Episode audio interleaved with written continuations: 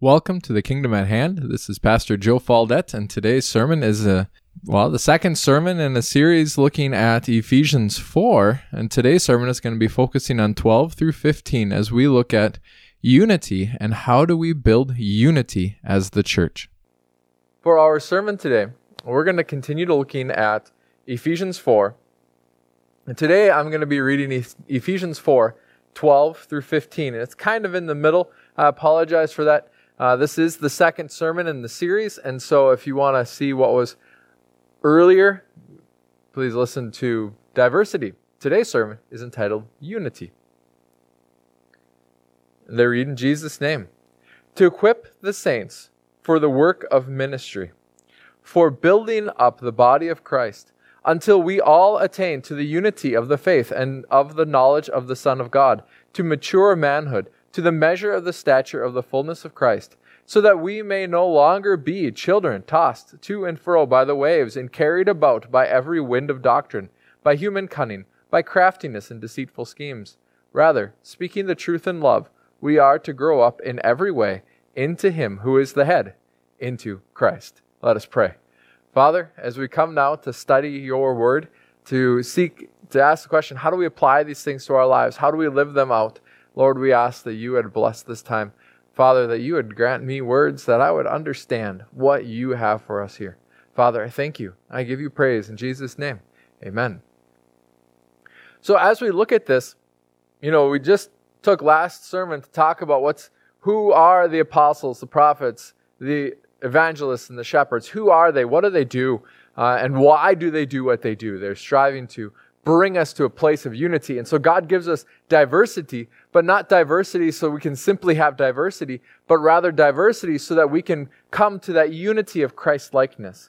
Because we all have places where we miss, we all have weaknesses, we all have gaps. And so we're called to come to that place of unity, which is Christ likeness, that we would be the mature manhood of Christ, that we would exemplify that in ourselves. And so, because of that, we have to ask the question well, how does that work?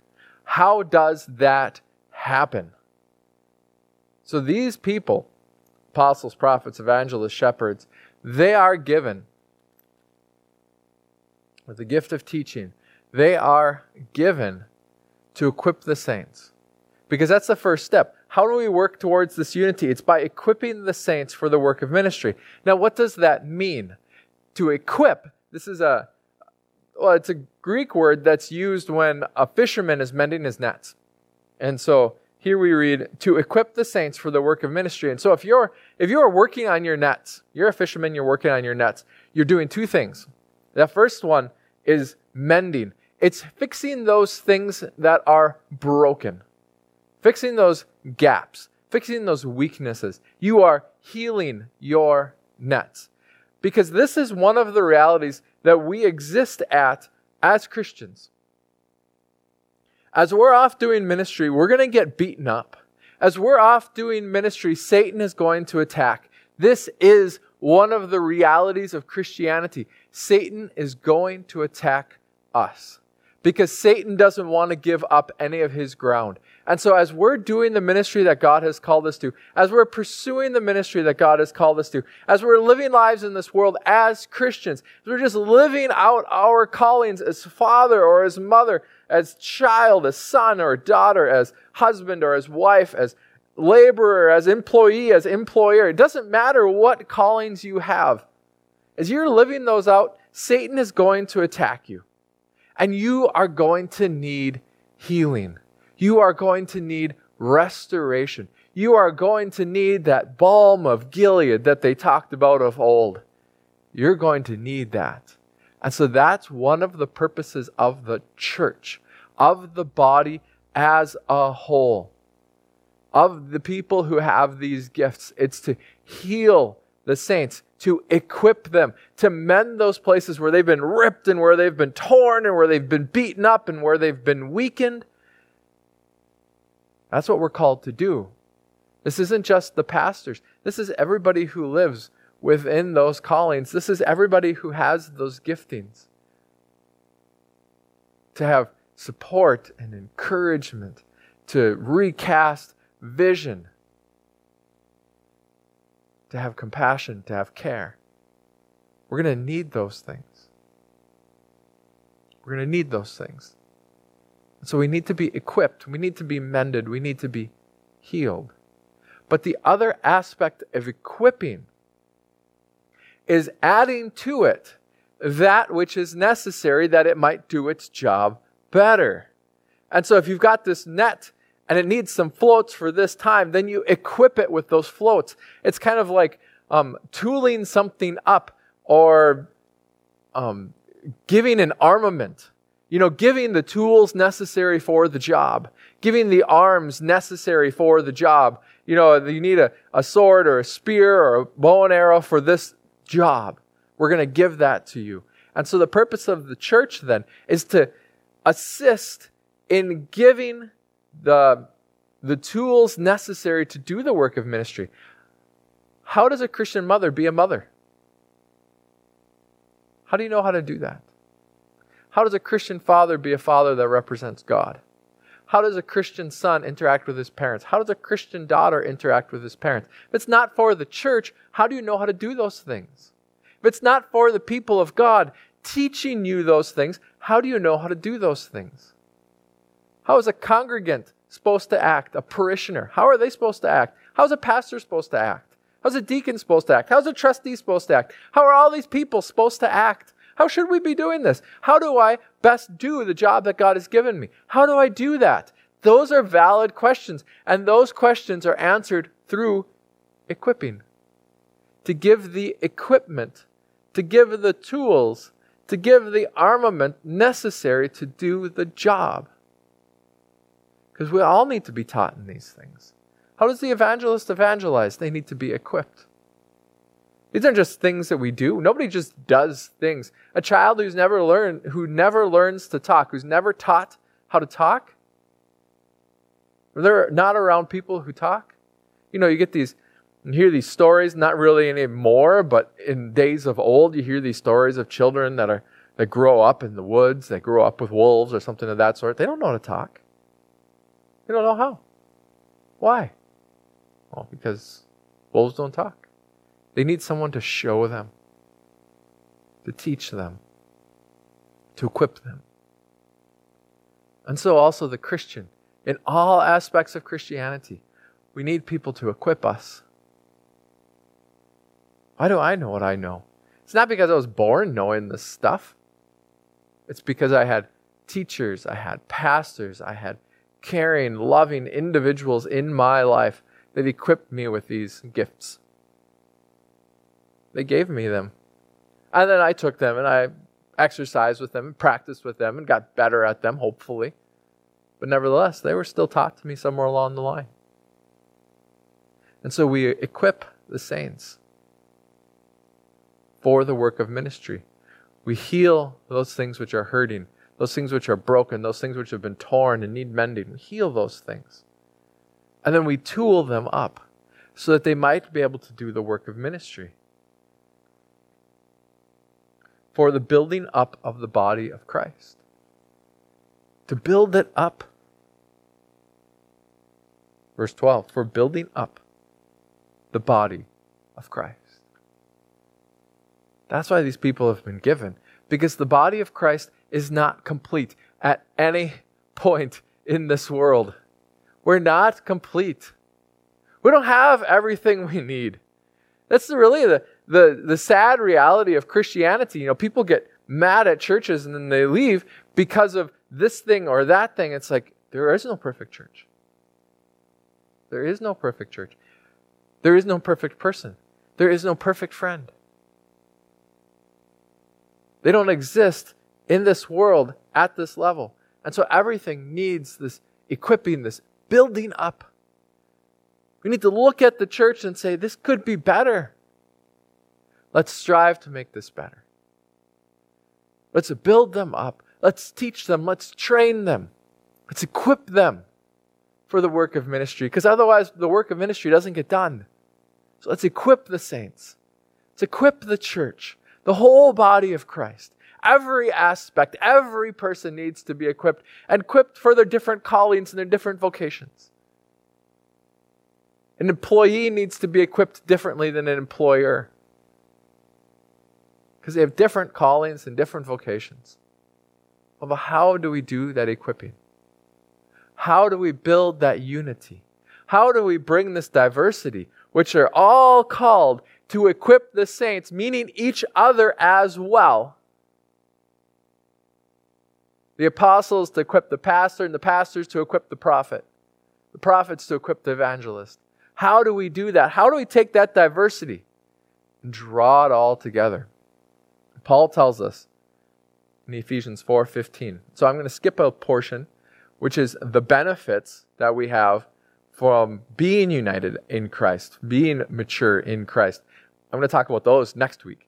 And so verses 13 and 14 I'm going to talk about next week. This week I'm going to talk about 15 because I really want to emphasize the how. How do we do this?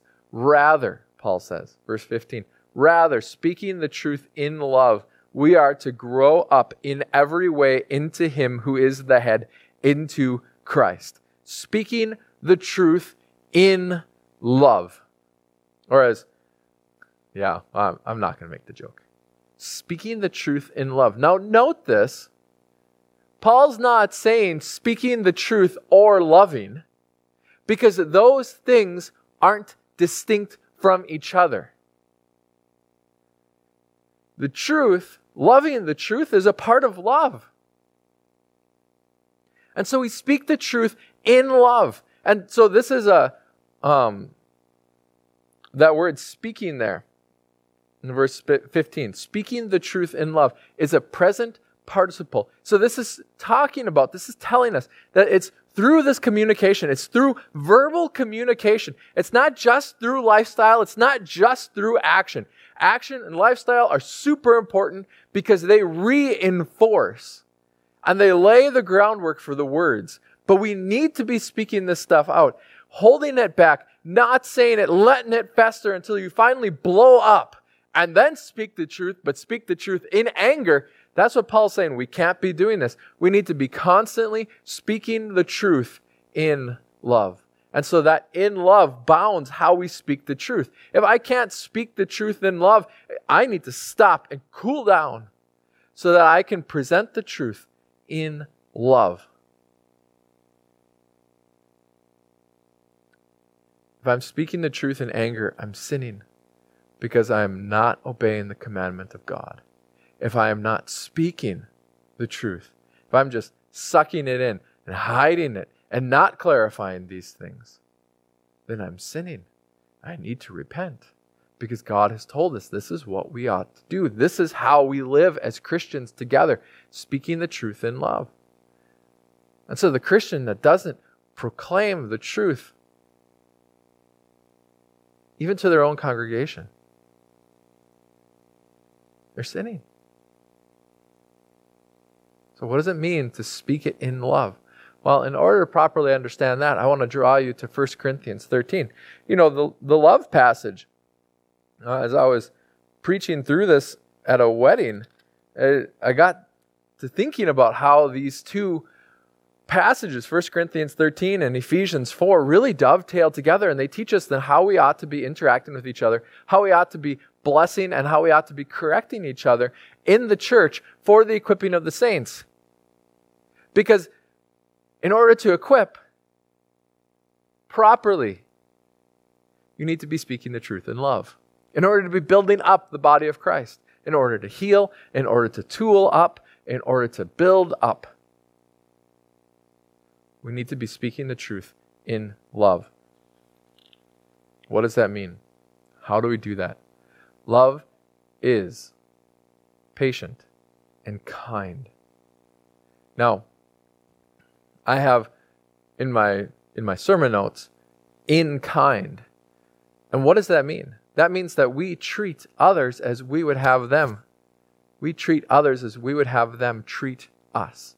That's what kindness is. That's actually the golden rule broken down into one word. So if you pay someone back in kind, that means you pay them back what they gave you. And so if you give me, you know, a bushel of corn and you want me to pay it back, but pay it back at a later day, I can pay you back in kind. I can give you another bushel of corn. And so then I pay you back in kind. No problem. So if we're kind to others, that means we're treating others as we would like to be treated. And that ties right into patience. Because why are we patient with others? Because I don't know anybody that likes it when others are impatient with them. You know, why do we show patience to others? Also, it takes people a long time to change. You can't just expect people to change right now. Patience is saying, I know that this is going to take some time, but because of that, I'm going to treat you like you like I would want to be treated. I'm going to treat you properly. I'm going to treat you in patience. I'm going to treat you according to the golden rule. I'm going to treat you like I would like to be treated. And so we interact with people in that manner. Love is patient and kind. It treats others like they would like like I would want to be treated. I treat others then. If I'm loving them, I'm treating them like I would want to be treated. Patient and kind. How else? Love does not envy or boast. Love, if I'm loving you, that means I don't see myself as being someone who's below you, wishing that I had what you have. Nor do I see someone above you bragging about what I have. Nor do I see someone that's trying to get above you by bragging about what I have, by boasting. So I don't see you either as being above me and so envying you, or as me being above you and so boasting. But rather, I see you as a peer. We're on the same level here. Because in front of the cross, ground is level. It's not that one is greater than another. It's that one has that gift and another has this gift. The one has that calling and the other has that calling. And so we're peers. And so then I have obligations and responsibilities to you, and you have obligations and responsibilities to me. So that means when I do something wrong, or when I do something well, there's obligations and responsibilities. I can look at that and say, hey, they've performed their calling well. They've performed their vocation well. Praise God for that. Love doesn't envy or boast.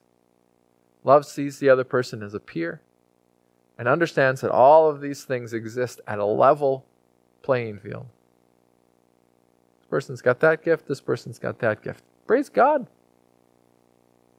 We're all level. It's not that this person's better than that person because this person has that gift. No. This person's in that position because they've got that gift.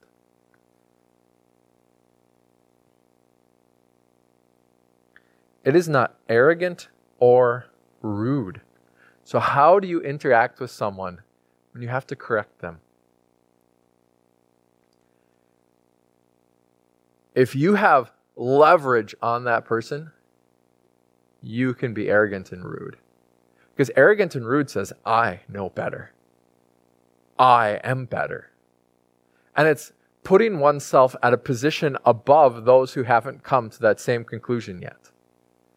I'm better because of this. I am better because of that.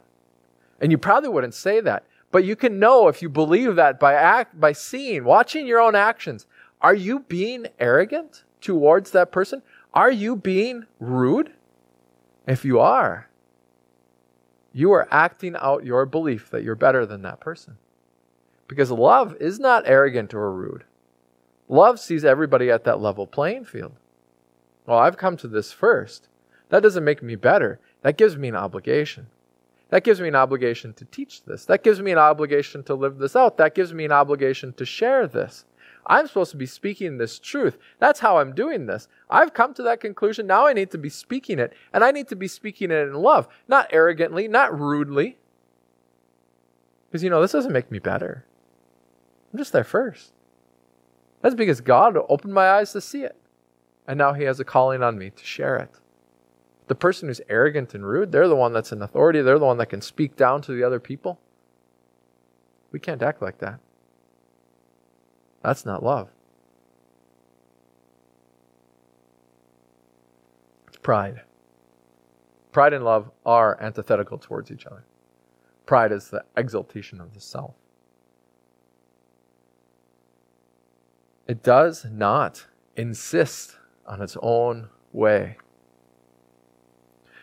Now remember, this is speaking the truth in love.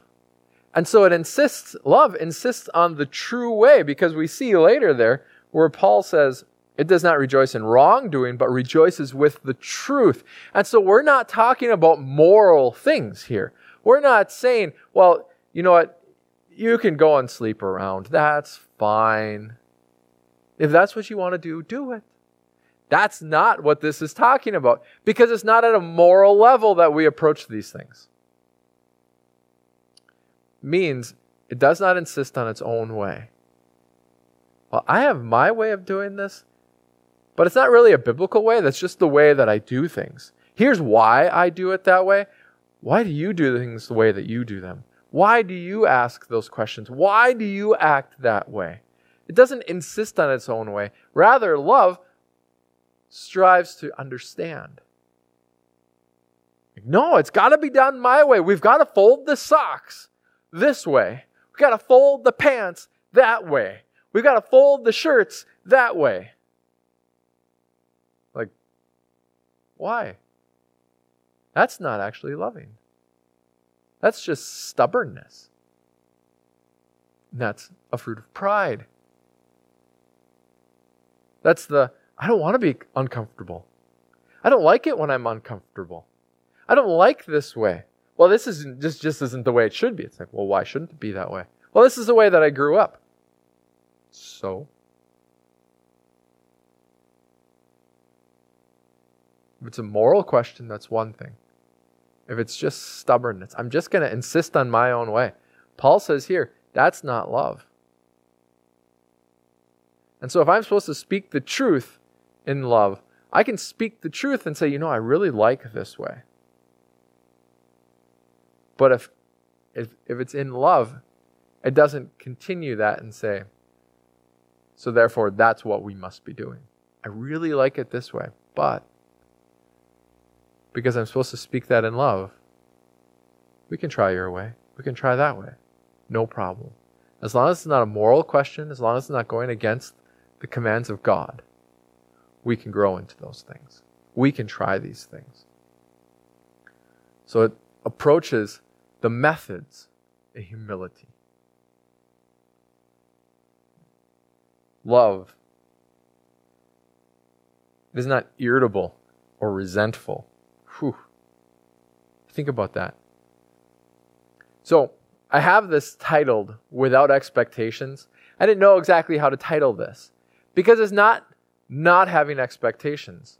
It's actually more so about being flexible with those expectations. So I was I was contemplating this, like, how do I explain this? Um,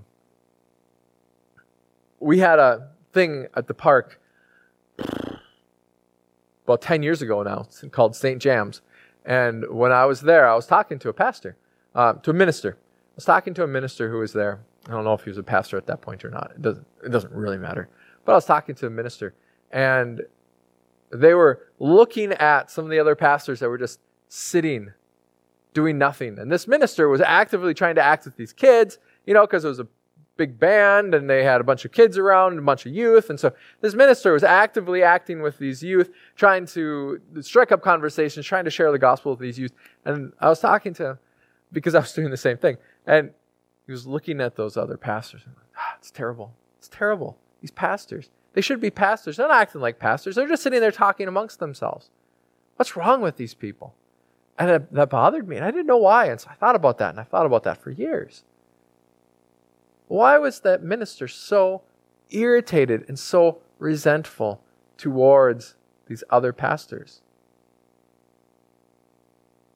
Because love is not resentful, or is not irritable or resentful.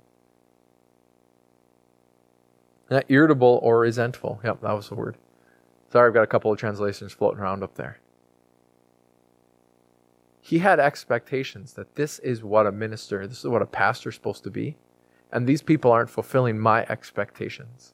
So he's irritated. He's kind of resentful at them because they weren't doing as much as he was because that was his expectation. They weren't working as hard as he was because that was his expectation. They weren't doing their job because that was his expectation. So he's irritated at them and he's feeling resentful towards them. And so he wasn't willing to shift those expectations to actually meet the people that he was interacting with. He just held on to his own expectations as being the right expectations. He wasn't willing to shift them, he wasn't willing to flex them. We always have expectations with people. So maybe I should just put flexible expectations. Are we, are we willing to allow those expectations to shift? Or are we just going to hold people to the, our expectations? Now, to hold someone to a biblical expectation, that's a different matter.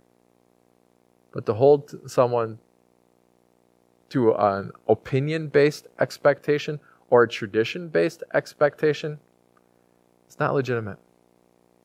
And so if you find yourself becoming irritable or resentful, it's because you have unmoving expectations. And God calls you to be more flexible because He says that's not love. That's not love. Repent of that. And love. Speaking the truth in love. Irritably or resentfully, not holding them to expectations that they can't meet or that you don't have any right to hold them to. You're supposed to be speaking the truth in love.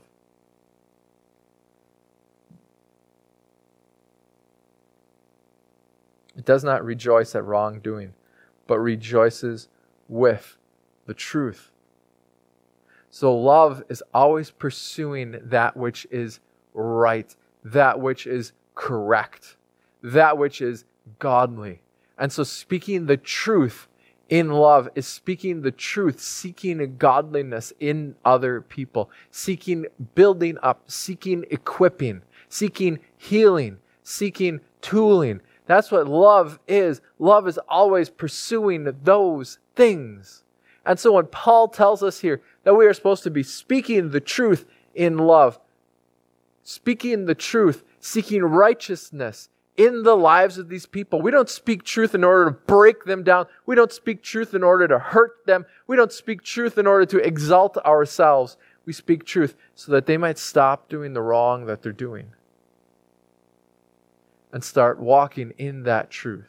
And so that's why we're not to be arrogant or rude. That's why we're supposed to be patient and kind. That's why all of these manners of doing it, because that's our goal. Our goal is that the world might walk in love.